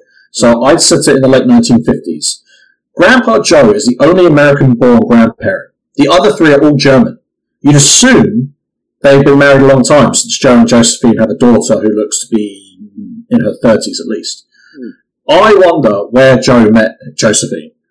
He definitely fought in World War II, married a German woman in the 1940s, and inexplicably his daughter's husband's parents, George and Georgina, are also German. I wonder if Joe, Grandpa Joe was harbouring, at worst, Nazi war criminals, or at best, German refugees. Oh, fuck? oh, I love when we just go so deep into this shit. Let's not forget that Charlie is a Nazi poster boy. Blonde hair, blue eyes. Oh my god, it's literally, literally in my notes. Coincidentally, Charlie looks like a Nazi poster boy. And most importantly, let's not forget, Roald Dahl was a Nazi apologist. And they filmed it in Germany. they filmed it in oh, Germany. Oh lord, it genuinely, it, it genuinely is in my notes. Charlie is a Nazi poster Yeah. boy. We've absolutely nailed it. And Gene Wilder's Jewish. And Jim Hobbs. What the fuck has happened to this movie? I'm out. I'm out of here.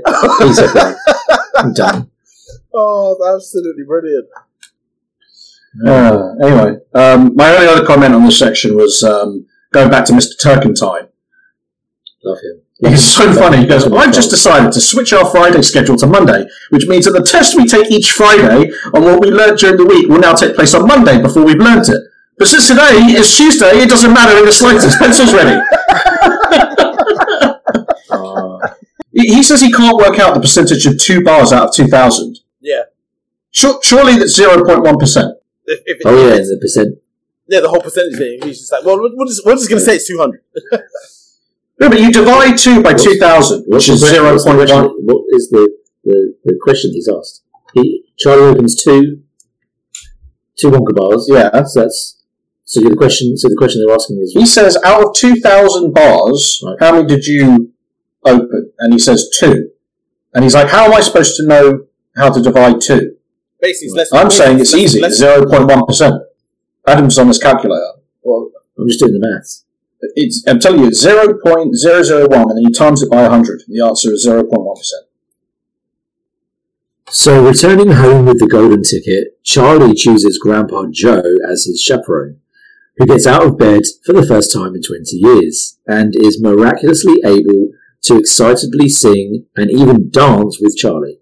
And the next day, the next day, Wonka greets the ticket winners at the front gates of the factory and leads them inside, where each signs a contract before the tour. The factory includes the chocolate room, a whimsical indoor park with a river of chocolate and other sweets, and the visitors meet Wonka's workforce, little people known as Oompa Loompas. So you, Man, you fuck go- that granddad, you okay? Just so happens that the whole family's like breaking their neck. They're eating cabbage fucking stew. Magically, you get a golden opportunity to go to this fucking magical factory. And Grandad all of a sudden is like, oh, you, you know, you know what? Guess what? My legs, my legs aren't too bad. Can I actually not only Yep. get up, fucking start dancing around and like singing how Mate, it's a miracle because I now have half the world. It's like, oh, it's funny what money, fucking money does. Like, millions upon millions of dollars. It literally Millions of dollars that. involved. And he jumps out of bed like fucking Seabiscuit. it's, it's hilarious because even even even the song "I've Got a Golden Ticket," you Yeah. fucking you fucking selfish fuck. Like, He- are you serious? They're busy. Not they're, they're busy. They're not spending water, water, water, um, money on cabbage water. They're spending money on your fucking tobacco, and you've got the fucking audacity to jump up and start dancing around because you've got a golden ticket. Suck a dick. Yeah. He had the decency to uh, fake it at the start there and be like, oh, I, I can't stand. Oh, I'm falling over. It's just like, right, okay. So-. Sure. Can I, can I just say, Adam and I have paused this film at 38 minutes and 24 seconds so many times in our lives. When Charlie helps Joe out of bed, Joe tumbles forward and literally breaks Charlie's back in two against the table. Exactly. I he s- does. I swear to God, if you turn if you turn your volume up at that exact moment, you can hear his back crack. at at the point of impact, I'm telling you, he falls in half. he folds in like fucking origami. And I'm telling you, you can hear his discs and his spinal cord. Go back 38 minutes and 24 seconds. That Oh, is kidding. That is sciatica on Charlie and. Batman. Charlie and Batman are set up on the fucking Like, Batman's like, what happened to you? He's, he's, Charlie's like, what happened to you? He's like, oh, I just fought this megalomaniac who tried to destroy like half of Gotham. What happened to you? My fucking granddad got out of bed, lazy cunt, after I found a golden ticket. Said "Wo- when Walker's factory is ashes, uh, you have my permission to die. Oh my god. Look, seriously, Grandpa Joe is necessary evil. He heals him. Oh. I- Oh, I and it also honestly- just happened. At this point of the film, I paused it to go and check to see if you could claim benefits in the 1970s.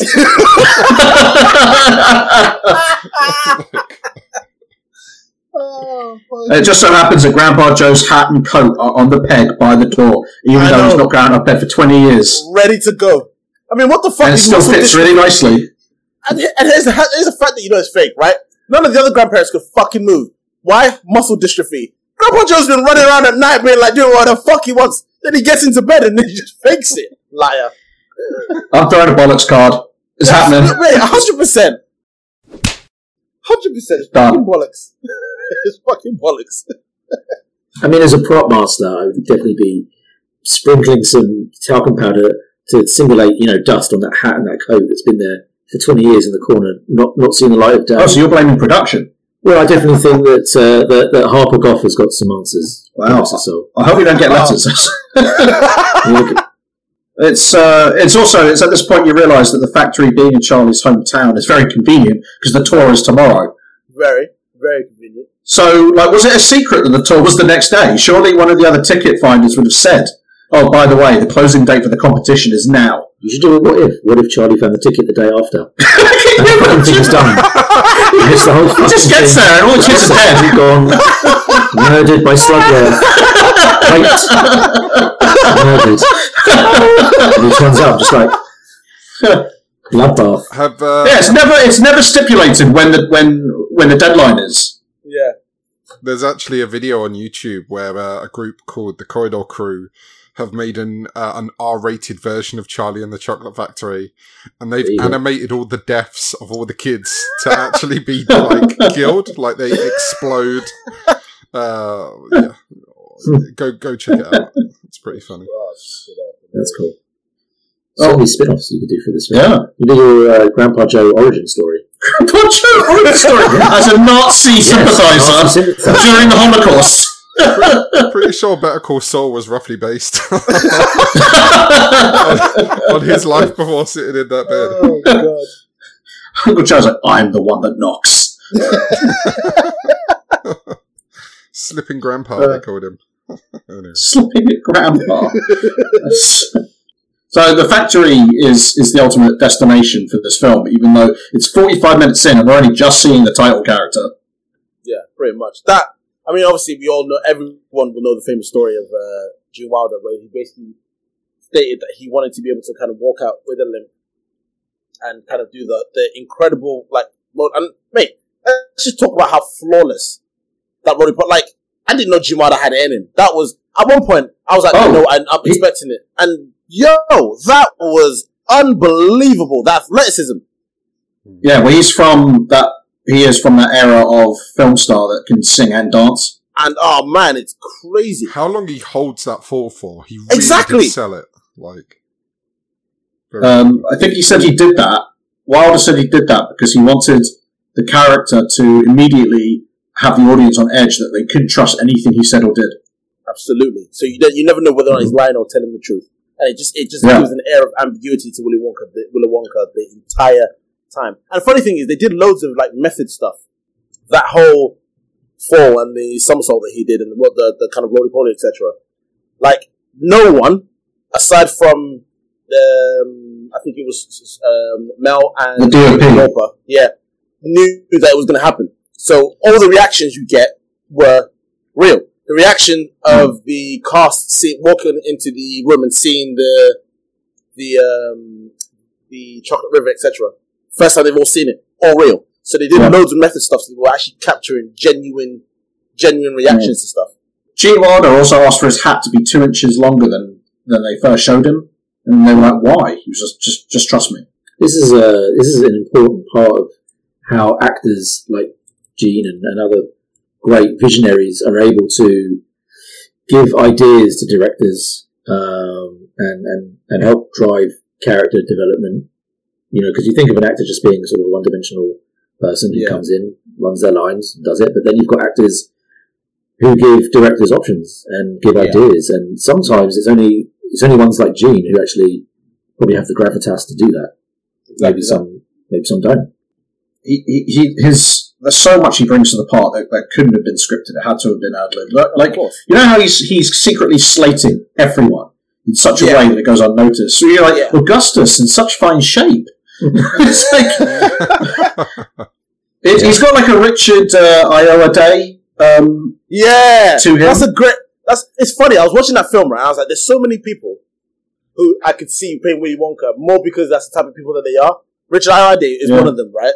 I tell you, it would have been another good, a good one, and um, He's- unfortunately, probably for Dry. the wrong reasons as well. Michael Jackson, Oh man, that would have been hundred percent. great. I mean, I, the funny thing, I was thinking, I was like, in real life, right? The, probably the closest person to Willy Wonka in real life was probably Michael Jackson. I'm It wasn't so necessarily. glad.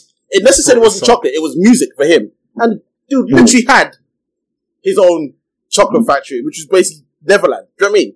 And you never knew, really knew what was going on, and it was always a big thing if people kind of came and visited, and like it was, it was just always in the news. It was kind of, it's almost like a weird dark mirror of, of and, and, and the funny I don't even know which one's darker because Willy Wonka killed children. You know I mean? so it's like, fucking hell. See, it, it's crazy how like I, I see it. Like now that you said it, that makes so much more sense. My mind for modern day fucking Willy Wonka went to Elon Musk. Elon Musk. I was like, the guy's putting cars into space. He's selling, he's selling, he's selling flamethrowers, not flamethrower flamethrowers, and marketing them out there. Oh, you want to drive a car, but fall asleep in it and not actually drive it? It's just the the, the guy does so, like if you. Oh, Ian, you're on such a different wavelength than, than all of us. Yeah, I mean, if you was to go to his house, I'm pretty sure you'll pop some LSD and end up in a like a tunnel traveling, yeah, yeah. looking at all bright lights. With and bright- shit. yeah, I reckon, I'm, I'm with you on that. I'm with I on that. reckon, yeah, Willy Wonka, Elon is is in the runnings. You talk about how he touches all the children inappropriately. Yeah, he does. every, every single child oh, gets touched up in some way. Like Augustus gets a he gets a tummy rub, and and, and I was going to go into how the movie descends into horror, like really, Veruca really gets, quickly. she gets, she gets groped. Absolutely. He gropes Veruca. If I'm the parent and he's like, little surprises around every corner, but nothing dangerous, I'm like, I'm out. I'm out. The kids are out. I'm sorry. They're signing waivers. They're literally signing a waiver with a contract that you can't, you couldn't even read at the end. Do you know what I mean? It's like, what the actual fuck? And All right, well, if we're, gonna, if we're going to go into the waiver then, then kids can't sign these agreements. Wonka had this wrong. He's leaving himself wide open. of course, it, of course you couldn't. Does anyone, did anyone read what it says? I started and then I gave up. To be honest, Pretty It was- much. It, go, it goes here. Here as the management cannot be held responsible for any accidents, incidents, loss of property or life or limb. Whereas for damage caused by lightning, earthquakes, floods, fire, frost, or frippery of any sort, kind or condition, consequently the undersigned undertake responsibility. Dude, I'm out. I'm out. What the thing is, you say that, but I was like, in 1970s, this contract looks ridiculous. Man, have you seen the terms and conditions we fucking agree to just to Yeah. play a computer game these days? Absolutely. I Just to download the latest version Down- of download an app. the, the latest version of your app, and it's just like, oh, um, I by want to use my uh, headphones. gonna- absolutely. I have to go through contracts like 12 pages long. This is nothing. It's ridiculous. It is Wonka needs to up his game. It is ridiculous. It genuinely is. And it's funny. It's funny, again. It's funny that you mentioned that with the whole thing because it's like it literally is that kind of yeah, but we're gonna get a lifetime of chocolate. So eh. Mm. and again, who was the only adult who was just like, "What the fuck is this, Grandpa Joe?" Uh, You're not silent, Charlie, aren't you? Yeah, you are. Yeah, you are. Gra- Grandpa Joe fucking cracked me up in this. All the adults are like, we shouldn't sign something we could have. Absolutely. Grandpa Joe's like, we ain't got shit to lose. Sign away, Joe. what are they gonna tell? Grandpa, Gra- Grandpa Joe's is like, I sold my soul long ago. During the tour, each child's character flaws cause them to give in to temptation, resulting in their unusual elimination. So Augustus gets sucked up, uh, gets sucked up a pipe after falling into the chocolate river. Violet floats into a giant human blueberry. Veruca falls down a garbage chute, and Mike is shrunk to the size of a chocolate bar. The Oompa Loompas sing a song of morality after each disposal, and on the tour, Charlie and Joe enter the fizzy lifting drinks room and sample the beverages against Wonka's orders. The drink makes them float up and have a near fatal encounter with the ceiling exhaust fan, but burping allows them to escape and descend to the ground. There is so much to unpack in this section, it's actually intimidating. there's, start? there's, oh, there's a lot. There's a hell of a lot. I, wa- I, I, want to go back. I want to start by going back to the horror aspect. it's like when he says, "Oh, you can't go backwards. You, you got to go forwards to go back." You know, uh, like okay. And then he's like, "You should never doubt what no one is unsure of."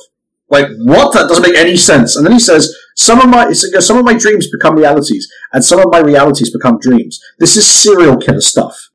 He literally he disintegrates Mike Teavee, and just seeing Mike Teavee DNA all up in the air, and we're okay. We're just okay with it. it's freaking crazy. It's absolutely nuts. So one of the most famous scenes in all of children's films is the chocolate room. Um, it's a showroom. I don't know for who, but you know he's got it nevertheless. Um, I've been to many factories because I did Wonderful World of Chocolate. They're all functional. They're all industrial. This guy's got literally an edible room. Um, as you said, they uh, the kids uh, they wanted the genuine surprises from the kids uh, upon seeing it. So that's all. That's all first time that they're capturing their genuine reactions. Um, I mean, immediately I'm just drawn to the question about the props and the set. I mean, you know when he's he's kicking like Adam, you know when he's kicking the, the balls. Clearly they're balloons. Yeah, yeah, Yeah, some, yeah, some, some kind yeah, of inflatable. A lot of this stuff doesn't look even remotely edible.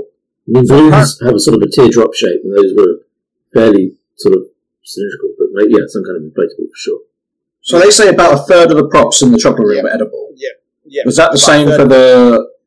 Was that the same for the For the remake, for the remake? you came onto the set, right? We came. I took Yeah, you you didn't let me t- taste any of the props. No, but we definitely went onto that uh, that chocolate room. You know, when I walked into the chocolate room for the first time as a crew member, I, I, I you know, I my reaction was almost as uh, in in kin with you know, the child walking into the chocolate factory as an actor, seeing it for the first time. I couldn't believe this place. I obviously I was there when they started to carve.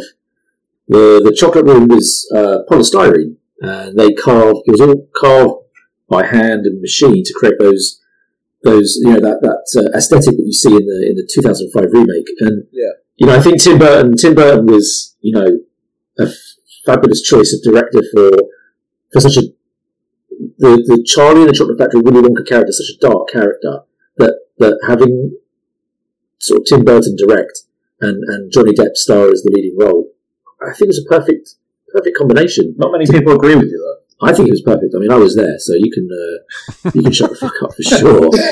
Um, you you know, uh, I don't see a crew pass around your neck, but I but I thought it was I thought it was a great. You know, Tim. I've done I've worked on a number of Tim Burton films, and every every film that he does, he's a very very talented illustrator, and he can communicate his ideas with with pictures and drawings and schematics that really sell his ideas. And for Willy Wonka, it's so whimsical and, and so fantastical that only someone with his imagination and his quirky uh, way of working uh, and and the aesthetics that he brings to all of his films, I thought was just perfect for that for that movie. But and it was just you know every single blade of grass was individually um, applied by a team of uh, like I guess you know, prop runners or, or junior prop makers. Every single blade of grass was a was a little tuft, a little bit of it was like a plastic tuft with maybe you know seven or eight shoots, and they were and the the, the chocolate factory floor was like a mat with little male to female um, connectors, and they, they had to plug every single individual tuft into the chocolate room. And the chocolate room in the 2005 remake was in Bond Stage, the largest uh, stage at Pinewood. The chocolate and sweets. I mean, the first thing you see in the 1971 is that for a chocolate factory, there's an awful lot of sweets going on. Not a lot of chocolate happening apart from the river. Sweets everywhere. No chocolate. I feel like misrepresentation uh, on some level. But in the 2005 remake, to answer your question, which you asked about four hours ago, uh, there were no consumables within the set itself. Every everything you see a child eat was given to them by a member of the production No way. for that particular scene. Uh, there was nothing edible on the set or left on the set. It was all sort of handed to them. There was a section of the uh, there was a section of the of that chocolate room that was set aside for all of the consumables, sweets and chocolates and all kinds of stuff was sort of kept. Uh, and, and when you have consumables on set, you have to think about spoilage. So things that you know that can spoil or turn rotten over time. So there's a lot of health and safety considerations, but nothing on the set of the remake was was edible unless it was given to the actor. I remember the chocolate river stunk. The Chocolate River was um, so. I mean, in the in the 1971 version, that Chocolate River looked very watery to me. Well, the the yeah. So if you look at the, the Chocolate River in 1971, very very watery, not as as viscous as you would think melted chocolate would be. In the 2005 remake, they addressed the Chocolate River to a point where they try to, um, I guess, like, I don't know what the term is like. Uh, they try to develop uh, a consistency that was likened to, to, to chocolate when it's in its melted state. Um, Dark Side Effects was the special effects studio who was employed to create that chocolate river. I believe it was a combination of latex and other agents added to, to, to, to keep it because latex um, cures in the air, so there was other additives added to that latex mix to create, and obviously colouring to create the chocolate river. And like Ben said, in the first first month or two, everything was fine, but after a while, yeah, that that that combination of chemicals uh, turned um, quite pungent for sure. Um, I don't know. Whether, I don't know what was in that chocolate river to be sure. The actual ingredient is like it's about as secret as you know Kentucky Fried Chicken, but um, it went bad, and they tried to to mask it by plugging in like those fucking Glade plugins uh, in every What the plug hell? socket you, you, you could find.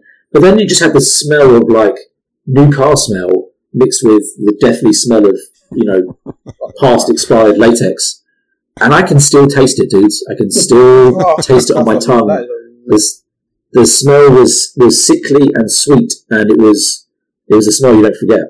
Anton said before. Anton uh, corroborated it before. There's like one third of everything was edible. Uh, like you know the the, tea, the flower cup that Wonka eats that that was made of wax. Yeah. So you would chew it on camera and then spit it out after each take. Really, they couldn't come up with something. No, couldn't come up with it's something crazy. The dedication time. is mental. Sugar paper or something. Yeah. Yeah. The giant gummy bears they were plastic. The, way, the flavored wallpaper was just wallpaper. it must have I tasted. to think what the cream is that she eats from the fucking giant mushroom. Uh, there's a lot of marzipan. Yeah, which I hate. Me too. Nah, it's disgusting. What's I'm with not, I'm not surprised you. I'm just surprised Ian doesn't like it. I thought I'd be telling you. Yeah, he loved it. We meet the Oompa Loompas, right? We've said it, they're described as African pygmies and were drawn in a, in a certain way. Uh, the, the film adaptation obviously had to change that, but it still doesn't change the fact that these are clearly slaves. They are absolute, if, if not that, they're endangered, endangered servants. Um, we don't see that many of them, right? We see six of them. And Grandpa Joe says that there must be hundreds working to keep that factory around. So they are worked to the bone, man. So they found it quite difficult because obviously they filmed in Germany to find German dwarfs to act in it, and then they then got other international dwarfs who were in Germany, and then there was translation. There was like a, a, a, language barrier, so they had to like find English dwarfs them to Germany and use them. Although one of them apparently was a German. Funny enough, the Oompa Loompas in the actual film are probably the most diverse racial group out of the, of the whole film. I thought there was a lot of English uh, actors playing them. So, Rusty, so, Rusty Goffe and so Rus- Yeah. Rusty Goffe There's is the last living Oompa Loompa. Heartbreaking for me because he was in. He was in the show, but production, uh, the head of production said that the show had to be completed uh, and ready by April 22nd. And Rusty was getting married to his girlfriend of over 30 years on April 24th, 2019. Oh wow. and we could not make it happen. I wanted to be the producer that had the headline "The Last Living Oompa Loompa." the last surviving, the last surviving Ewok. He was very nice though. He was a Jawa. He wasn't an Ewok. Those are Jawa. Yeah, He was a very nice guy though. Very nice, very funny. Um, We, I, I've just realised, Adam, didn't you work with Deep Roy? Yeah, Yeah. yeah, the 2005 remake. Yeah, they um, obviously in 2005 they were able to use computer technology to create the uh, the Loompas uh, in those sequences that you saw in the movie, and and, and Deep Roy played the uh, the the only Oompa in the movie, and they obviously um, digitally created numerous versions of the same actor doing different things. Um, the whole process and the technology behind it and the amount of work that went into producing those sequences was, you know, mind-boggling. Uh, but Deep Roy was, you know, Deep Roy, for those of you who might remember Flash Gordon, 1981, Yeah. when when Flash arrives at the uh, at the, at the at, at Ming's palace uh, for the very first time as a captive, uh, he uh, in the background uh, you can see Ming's daughter. Ming's daughter comes out from behind the curtain to join her father on stage, and she brings with him this strange gold painted furry animal creature hybrid animal, and that's that's that's Deep Roy. Deep Roy was in that. God, Uh, really? in that movie as, as this little little little sort of Ming creature. I mean, that guy's just been in everything. He is Yeah, he's yeah. quite the legend. He has. Quite the legend. Um, fantastic look, but they made him smaller in the movie than he is in real life. That's for sure. So in the movie, you know, Johnny has to like Johnny's character has to scooch down to almost you know one year old sort of height to talk to the Loompas. Deep Roy's not that small. No, Deep Deep Roy is. I mean, I haven't got his height, but he's he's he's not as small as that. They shrink him right down uh, in the movie, and yeah, they uh, he was the only Oompa um, on set. Having said that, though, while I was in the prop room, um, there were other small people who were on production. I never saw them on the set. I only ever saw them in the prop room, Now, whether they were, you know, stand-ins or maybe they were used to test some of the, the tools and the and the other props that Deep Roy had to interact with. Maybe I don't know what his actual purpose was. Maybe he was on the, maybe he was a consultant. I'm almost convinced that that, uh, that psychedelic boat ride was a metaphor for the Wonka character. It was like just a little bit of extra um, layer to Wonka's personality. I think you know because of the way that he's clearly enjoying you know the the, the experience uh, with those reaction shots. I, I I think it's definitely a you know uh, another layer of Wonka's potential you know psycho personality in my opinion. It's the only reason for it. What else is it doing there? And that it was also you know there's one other thing in that scene that uh, there's an exact amount of seats on that boat for everybody who's left on the tour. How did he know that Augustus and his mother would not be able to join him on that boat? Because he had the whole thing Unless he had the whole thing planned. Even, even, even, even, like, uh, the soda, phone. the foam, that, like, again, Yeah. there was literally five seats. Five seats, that was it. Yeah. Yeah, all part of Good the point. plan. That's a very good point, actually. That's a very good point. Speak, speaking of the TV room, it, it, it's actually fundamentally bad business taking a big block of chocolate and turning it into a mini So bar I- of I- chocolate. I- I- I- explain that to me as well, because I did not get it. I really- Surely it's better for the environment and resource management to do it the other way The other around. way around, exactly. It, it was, uh, he hadn't solved it yet though, wasn't it? As in, that's not what he planned to do, it's just he hadn't quite got there yet. I mean, why create something so big if you're just going to turn it smaller? That's just a waste of money. Surely you'd be aiming for the opposite. I didn't think that myself. I literally thought myself. So what benefit here? I, I, thought, oh, maybe that it's easy, easy transmission. But then I think that's where he's going. Out, the TV small. I can't remember there was a line where he says it, but I'm pretty sure he's like, we haven't got it down, so it keeps shrinking things to like a tenth their size or whatever it is. I think he mentions it. So at the end of the tour, Wonka assures Charlie and Grandpa Joe that the other children will be fine before he hastily retreats to his office without awarding them the promised lifetime supply of chocolate. When they follow him in to ask him about this, Wonka informs them that they had violated the contract when they stole the fizzy lifting drinks, thereby forfeiting their prize. Stunned and infuriated, Grandpa Joe vows to give Slugworth the everlasting gobstopper in retaliation, but Charlie decides to return it to Wonka instead.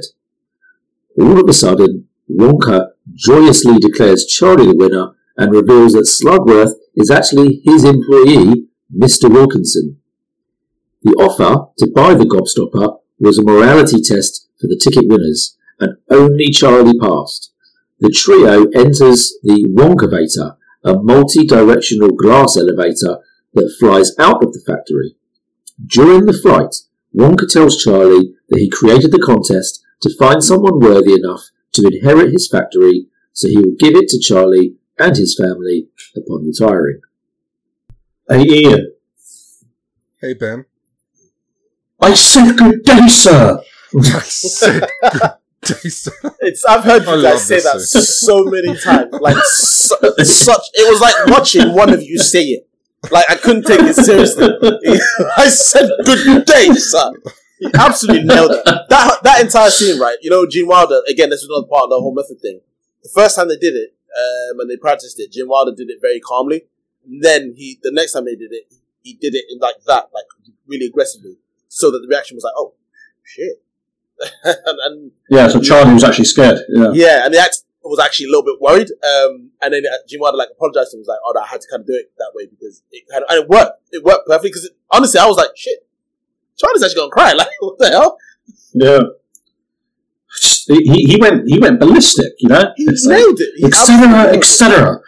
You stole fizzy lifted drinks. You touched the ceiling that now has to be washed. And like, So shit, he did do all those things. He did. He did. Can't argue with it, can you? So many little things though, like he opens a safe that is cut in half and is open anyway, and then pulls out half a contract. Half a contract, exactly. it with Half a magnifying glass.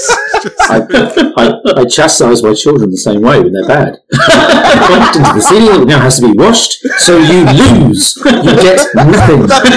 say, it- say it to my kids all the time. Mr. Walker, I said good day!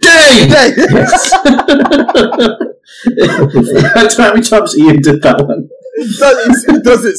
He does it all the time. Using it as such an eloquent way of telling someone to fuck off. it is. What do you say to that? What's the response? You, you don't. You don't say anything. I said good day, sir. And just it's, you're being so polite, but it's just sticking up the middle finger. You know, that, that, that, that tirade, that, that abusive tirade was probably, Well, he said it, that's what it was. yeah, the final test to see if he would uh, give the, the gobstopper away. Well, yeah, it's it. It, it literally, he says, "I'm sorry, I, uh, you know, I'm sorry I had to do that to you. I had to be, uh, to be sure. sure you were the one." Yeah. Grandpa Joe certainly wasn't because he fell right into the trap. Oh, big surprise. We already know Grandpa Joe is like he's the villain of the Yeah, story. the true villain. Grandpa Joe's like, if Slugworth wants his uh, Yeah. everlasting gobstopper, he's going to get one. Nazi of the story. Nazi. I swear, Grandpa Joe was already on the, the you know on his way to the Sun newspaper to sell his story, make a cheap buck. yeah. Charlie got years of graft ahead of himself, learning a whole industry. Not only, not only that, having to be the best, like straight away. Like you, the funny thing, it's like joining Cadbury and not know anything about it. the funny thing was, right, it is also like, this is where the confusion of the book and the film got me because I actually read the book as a kid before we did the film. It was, it was that classic thing where you read the book and then you watched the film, right? And I thought the film ended the same way as the book, where it was just like, you know, like they go back, like Wonka actually doesn't he go to his family and he like, meets his family and Yeah. he actually helps them all move in or stuff like that. I was just like, no, no, it's, we just end with the elevator. That's it. We're done. I was like, oh, cool, okay, fair enough. I think they actually take the elevator back to the factory or something like that. Yeah, a lot more. I can't remember what happens, but I do know they go visit the house and it's all. But I think this film would then go depressing again to be like, Oh, oh, it absolutely would. let's go save one family. And it's Absolutely would, oh, yeah. okay, this is Then there was a sequel, right? There was a the Charlie and the Great Glass Elevator. Ele- Yeah, the book, yeah, yeah. the book, yeah. which which gets a little bit uh, it, it jumps the shark. Oh yeah, yeah. Still. The, Ven- the Vermicious Um, Knids are actually aliens. Yeah, it's Yeah, like what? get see them. So- Yeah, like Yeah. yeah. and that's the film. What's the moral of the story, Uncle Ben? The moral of the story is take the ten grand. Yes. It's a lot. The legacy of this film, not the no, no offense, Adam, not the 2005 remake, the legacy of the 1971 film uh, is ever present. They're doing a, a prequel to this film coming out uh, this year, but with uh, is it Timothée Chalamet as as a young Willy Wonka, Yeah. Left it. and it's not bad. It's, the songs aren't bad either. You know, the song, a lot of the songs are iconic. My I don't know what my favorite song is probably "I Got Golden Ticket" because he breaks Charlie's back, I don't know about anyone else. Yeah, my, I, it's it's got it's got to be pure imagination. I mean, it's very it's very cliche, but it is. I think the good thing is it's not overdone as well. Music because again, it wasn't actually intended to be a musical, but um, Yeah, They- yeah, they don't overstay their welcome.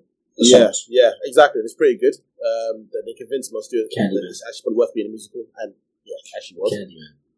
You like the Candyman? Sammy, Candyman when was a Sammy huge- Davis sings it. Well, it was yeah, it was huge. Sammy Davis took it, made it a huge song. Mhm. Yeah, Amazing. Um, okay, uh, we get to the point in the podcast where uh, we score the film out. We each have a score out of ten, uh, which is a maximum score of thirty, and our scores are based on how much we enjoyed the movie this time round. Uh, Adam, as a, a guest, you are. Uh, I'm going to put it. Uh, we'll, we'll put it in a nice way. You don't have to be involved in the uh, rigmarole of coming up with a score for this. Your title here is ceremonial. Um, the film is directed in a way to give the viewer sensory overload. Uh, you see, you know, we talked about the interludes and how fast and frantic they are. Um, no character has deep backstory. All of them are one dimensional, other than Charlie. Uh, it's a, a film that works on the cylinders that it's firing on and the believability of the eccentric world that you're in and I can't say too many bad things about that. It's all the things that are wrong with this movie, all the things that don't make sense, just add to why it's so fucking funny, even if it's not meant to be.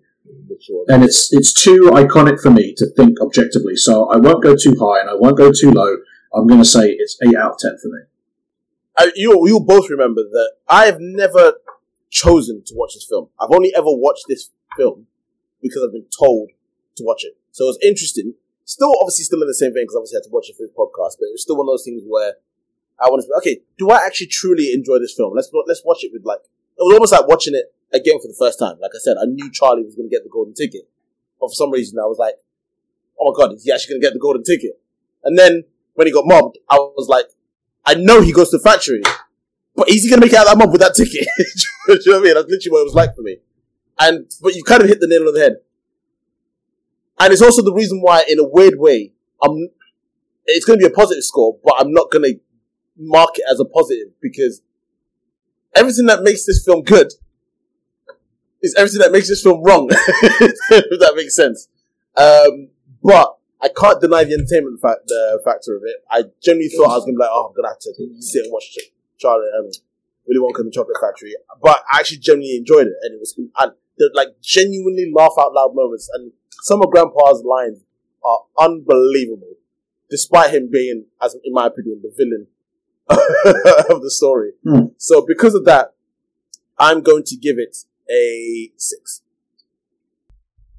It was it was great watching the film again. I think it's been long enough since I last watched it. I actually enjoyed a lot of it, mainly because I think I'd forgotten most of it. Um, growing up as a kid, absolutely loved it. Um, there was parts of it I didn't enjoy so much. Like I was quite happy to skip through up until they get to the factory, if I remember.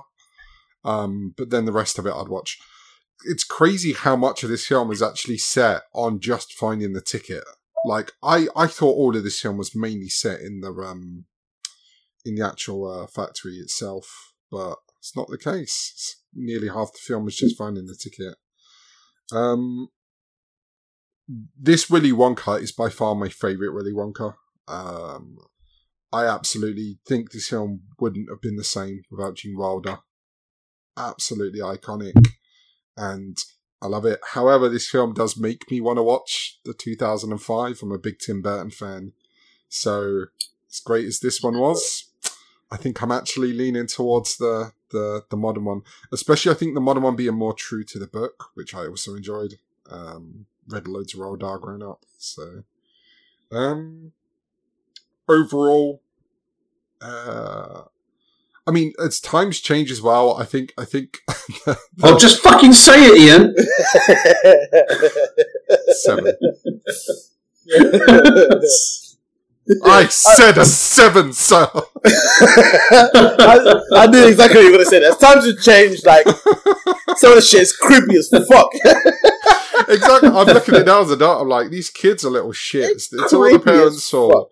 I, even like, if we're gonna go really dark, there's a part where they're in that room together where they come through the door and have to leave through the same door. One of the women just screamed like, "Someone's touching Touch me!" me. And then Oh, I guess it was. the I just granddad. think- it was Grandpa fucking Joe. I was like, to, to the point where I was like, I don't know if I can bring that up as a joke. That's actually fucking pretty bad. Like, fucking, yeah. Her so- too, Grandpa Joe. Her too. Alright? Yeah, I, I think a lot has changed, and I think it shows more, which makes me lean a little bit again towards the, the more modern. He film. really is the villain. Okay. I mean, I ain't saying he's a gold bad. digger.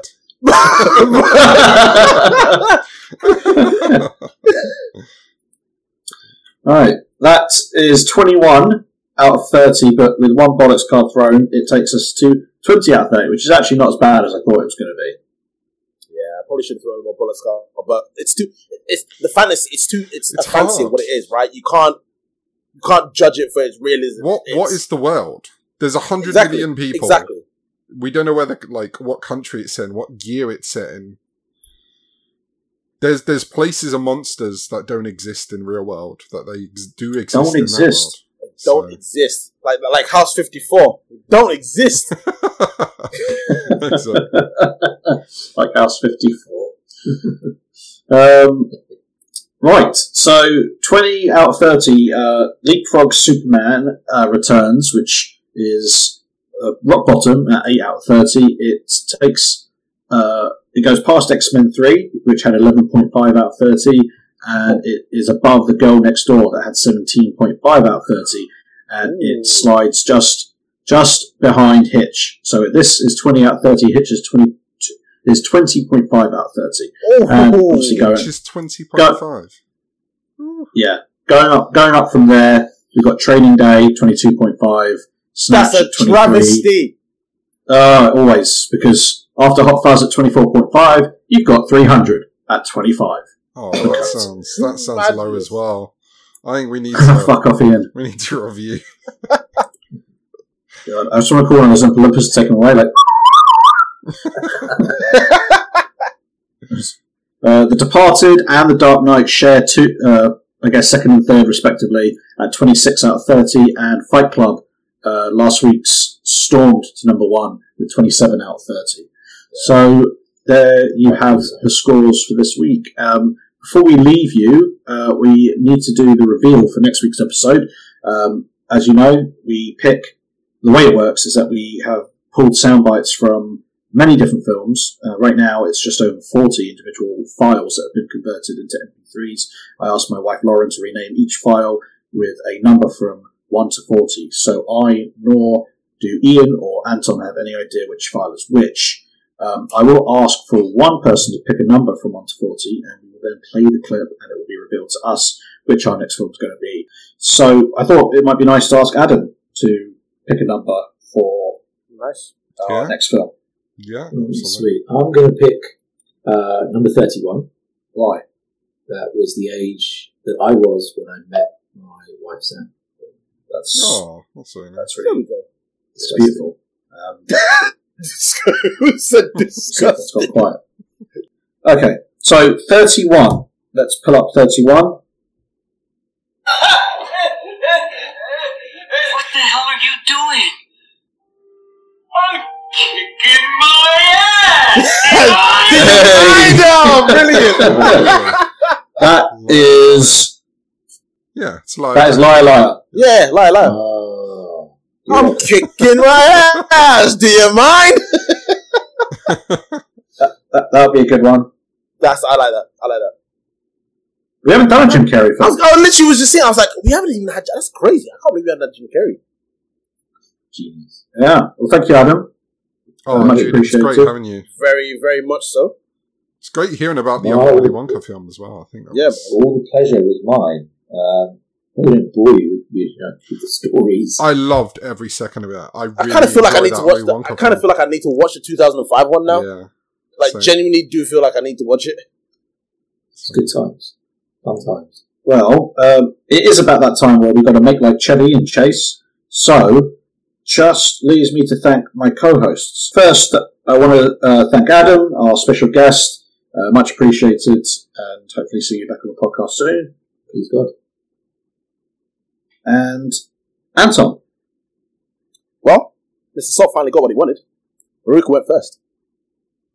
brutal.